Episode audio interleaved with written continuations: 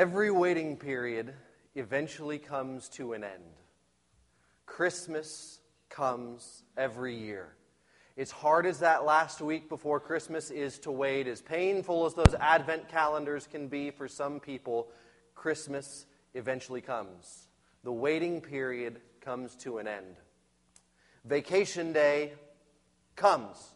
You wait for it for weeks. You plan for it. It seems like the time drags on while you're waiting for the day to come, but eventually the day finally comes, and you get to pack your bags and get on the airplane and stick your toes in the warm sand. Babies are eventually born.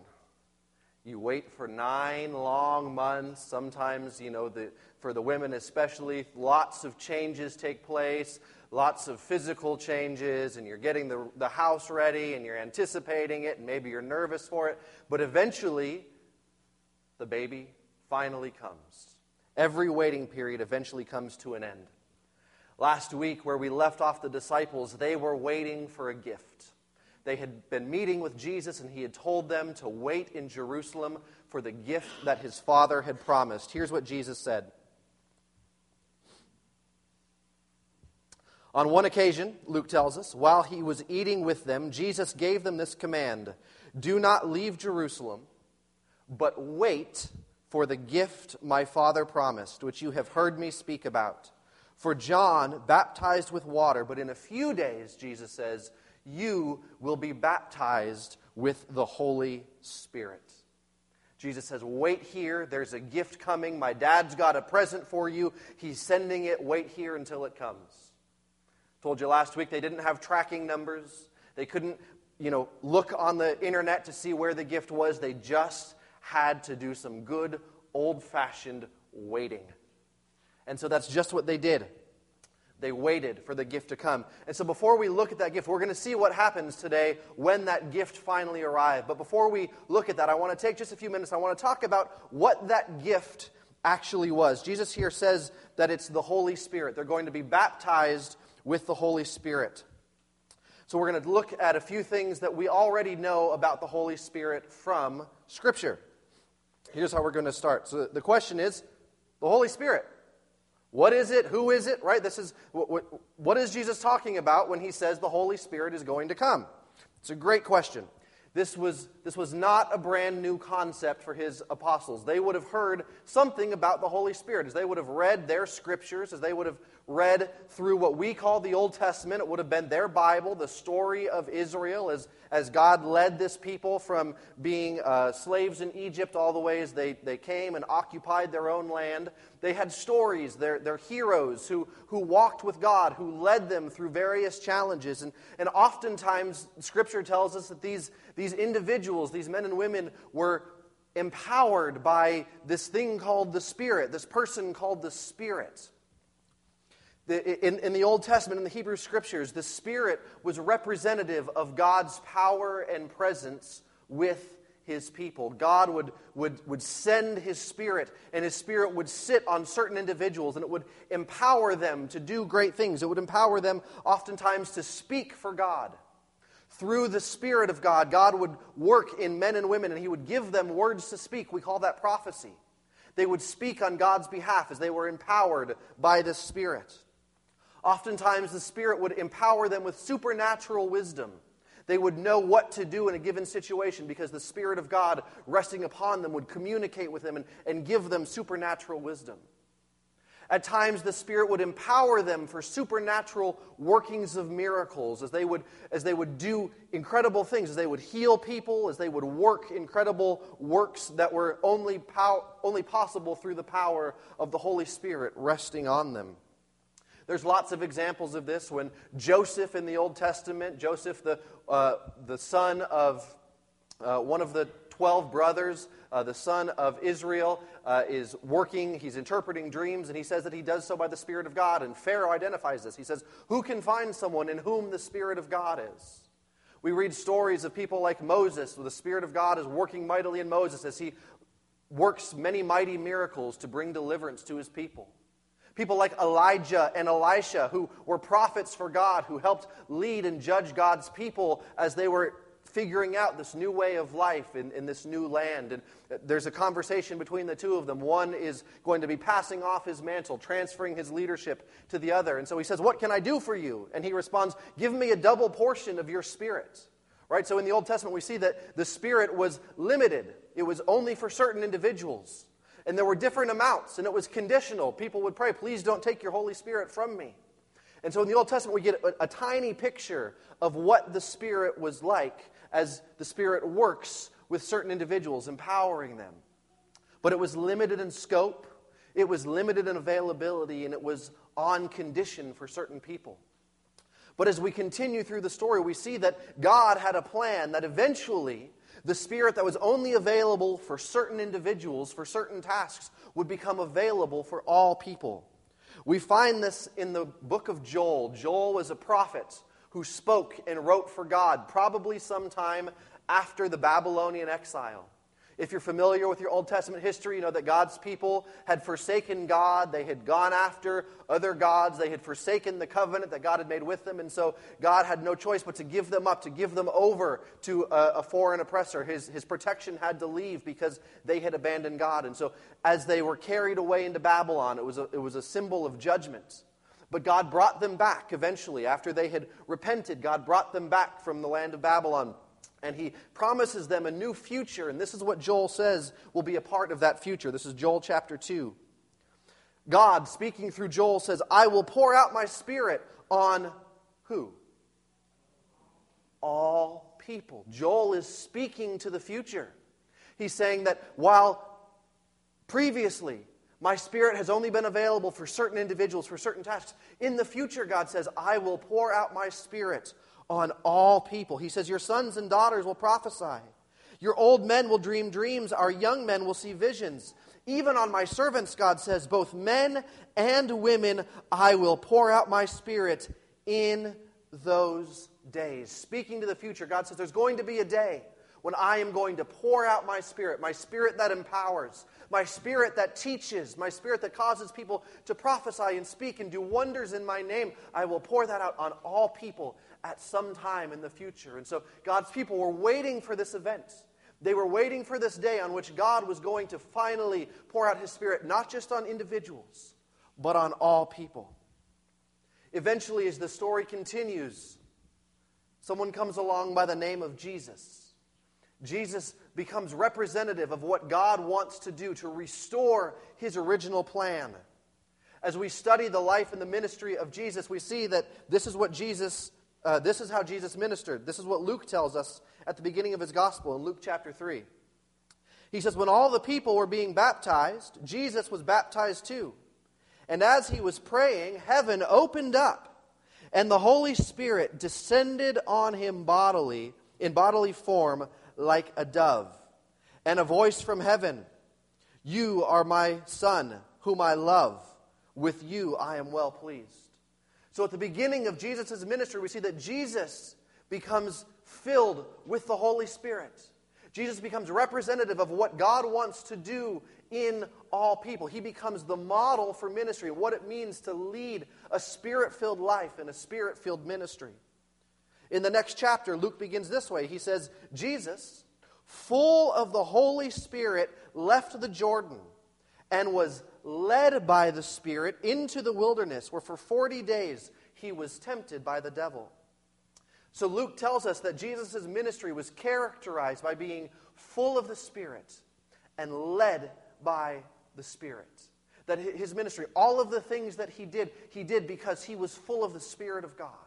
The miracles that he worked, the teachings that he taught, the wisdom that he had was because he was full of this Holy Spirit from God that empowered him to do incredible things. Years later, the Apostle Peter, looking back on the ministry of Jesus, had this to say. We find it in Acts chapter 10. Peter says this. He says, "You know what happened throughout the province of Judea."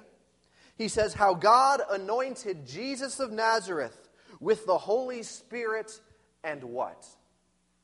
"Power." Peter is telling us there's a connection between being filled with the Spirit and being given spiritual power. How God anointed Jesus of Nazareth with the Holy Spirit and with power, and how he went around" what?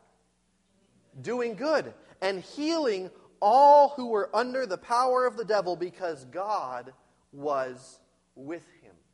So there's a connection here between the presence of God and the power of God in ministry and service to people.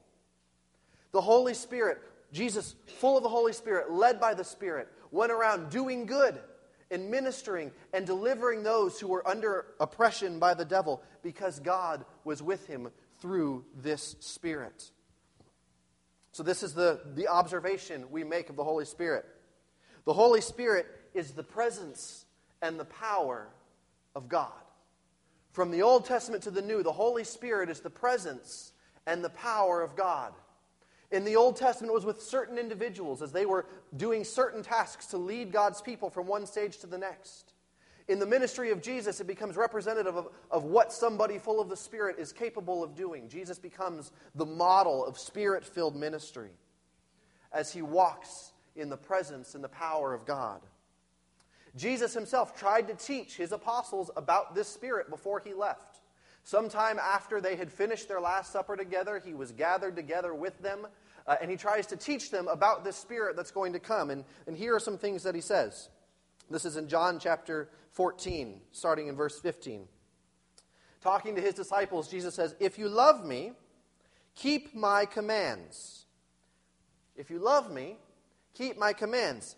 And I will ask the Father, and he will give you another advocate to help you and be with you forever, the Spirit of truth." So there's a lot packed in here. But Jesus is saying, okay, I'm going to have to leave. I'm going to go away soon. But when I go away, I'm going to ask the Father, and he's going to send you another advocate to help you. Now, this word advocate in Greek, it means advocate. It also means helper, and it means advisor.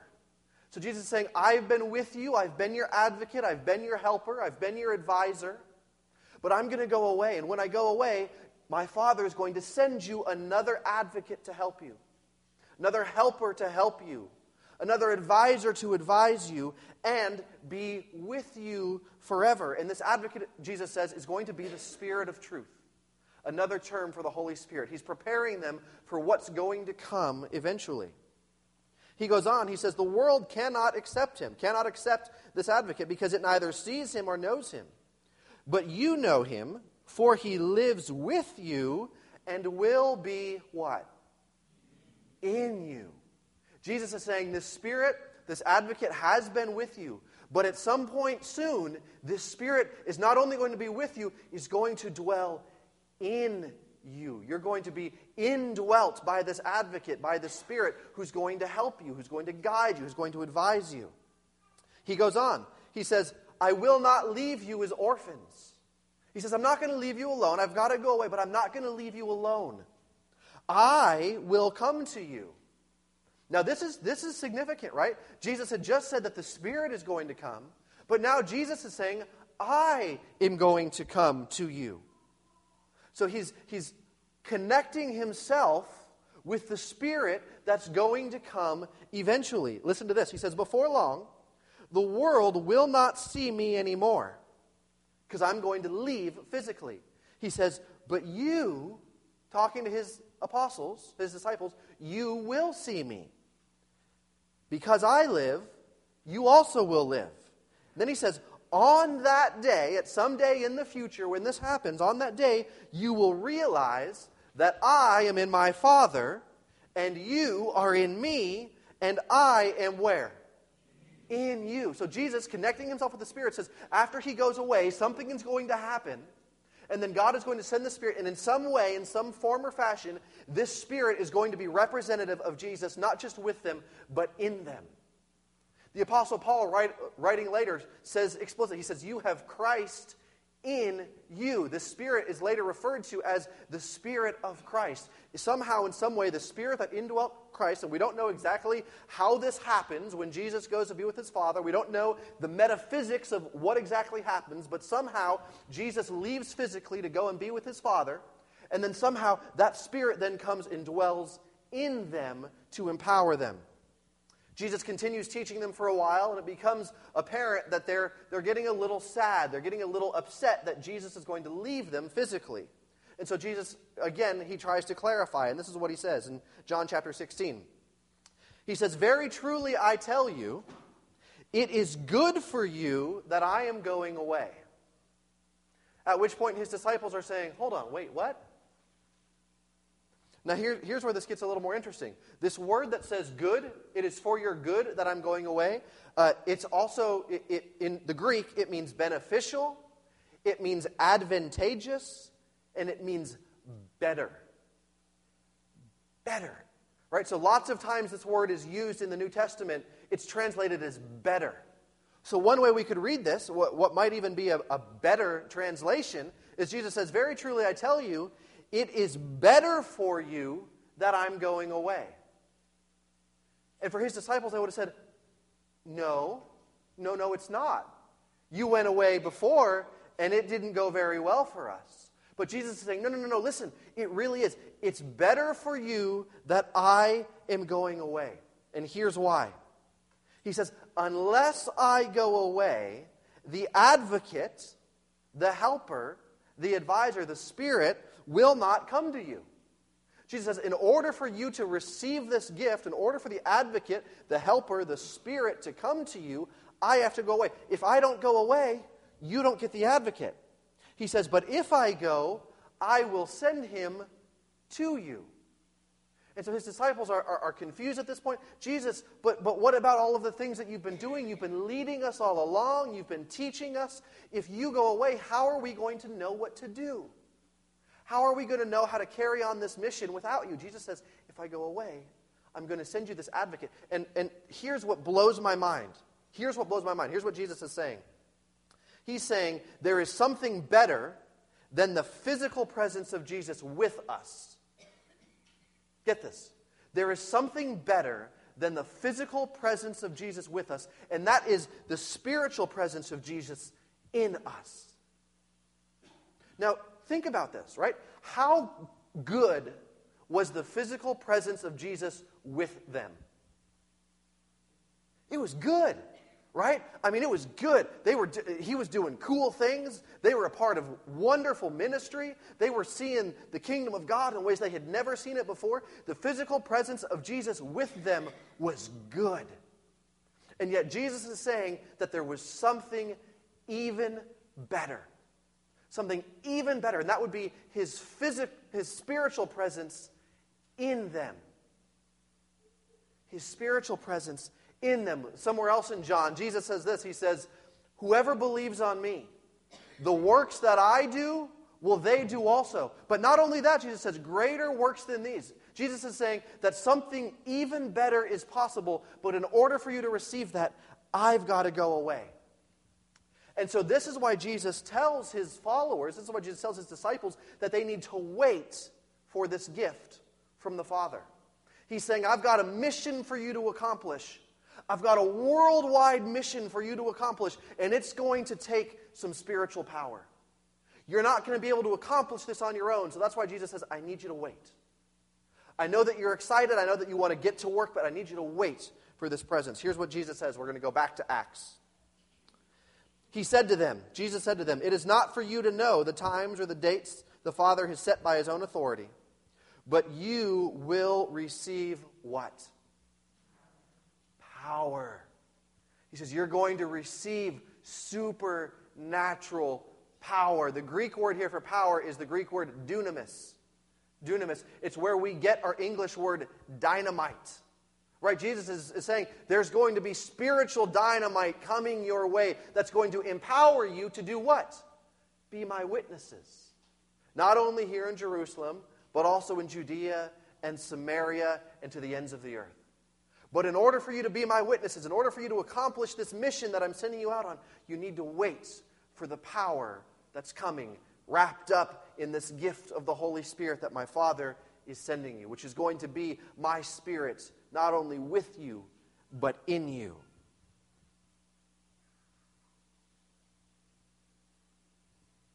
So they waited. And they waited.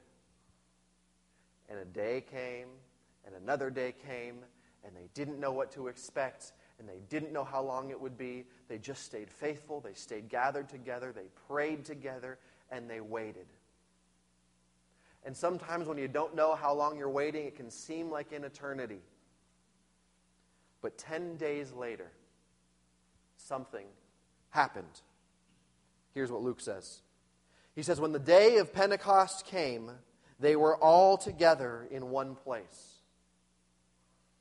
Now, those of us 2,000 years later look at Pentecost, and we refer to Pentecost as the birthday of the church, but that wasn't always what Pentecost was. Pentecost was a Jewish festival.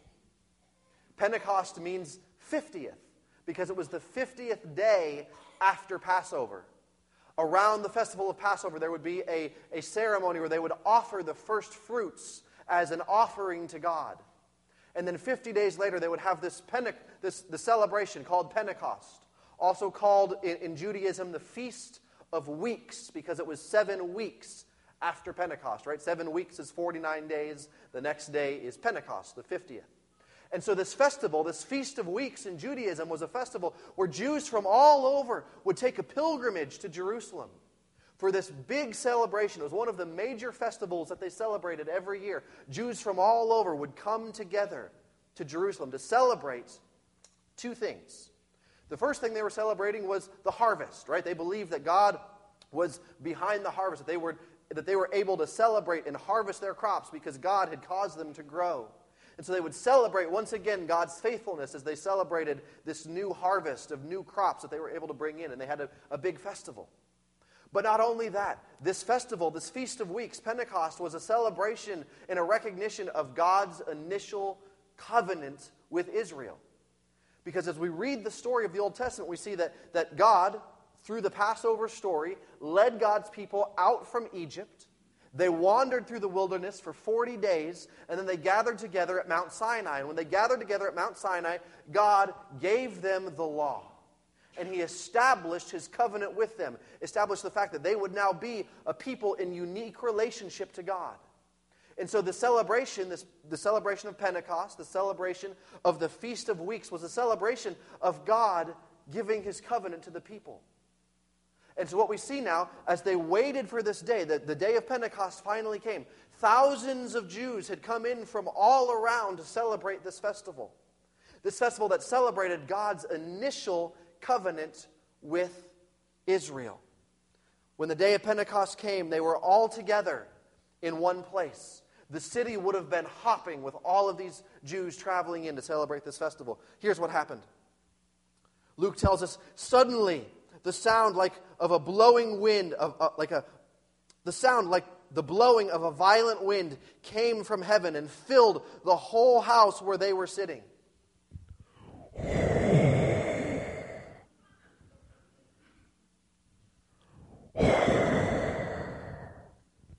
The sound of a violent wind fills this entire house. Something supernatural is taking place. It gets their attention.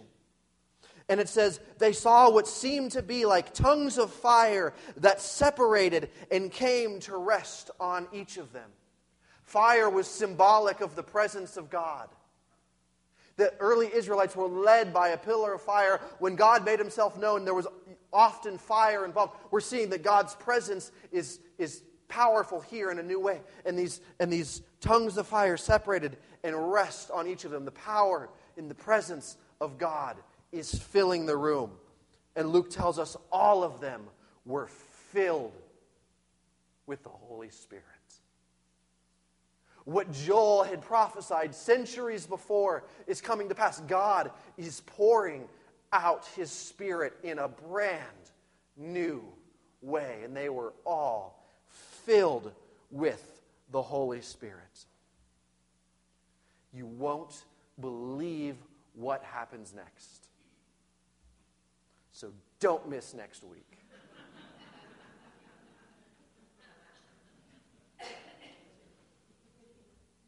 Actually, 2 weeks till we get back with this.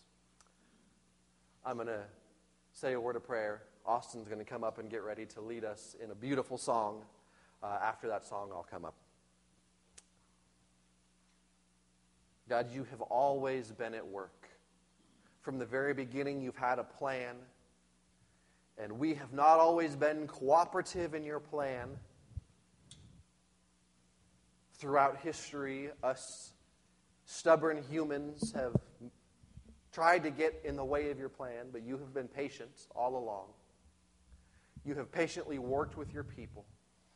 Father, you promised a day when you would pour out your Spirit on all people, a Spirit that would empower them to live for you, to witness for you, to demonstrate your presence and your power.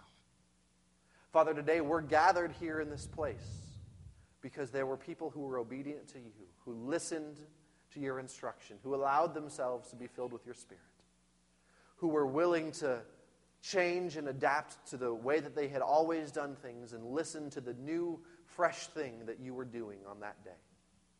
Father, as we study this, we pray that you would continue, and we know that you do, to fill us with your Spirit, to lead us with your Spirit. We know that you've called us on a mission that's impossible for us to accomplish without the power of your Spirit with us.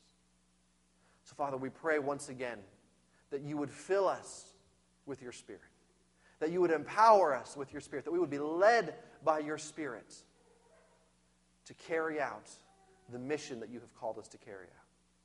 So, Father, as we go forth this week, we pray for your power. We pray for your presence. We ask that you help us to remember that you have not left us alone, that we're not in this by ourselves, that the power and presence of you and your Son together dwell within us, individually and as the body of Christ. Father, let us not be a powerless people. Let us be a people filled with and led by your Spirit. In Jesus' name, amen.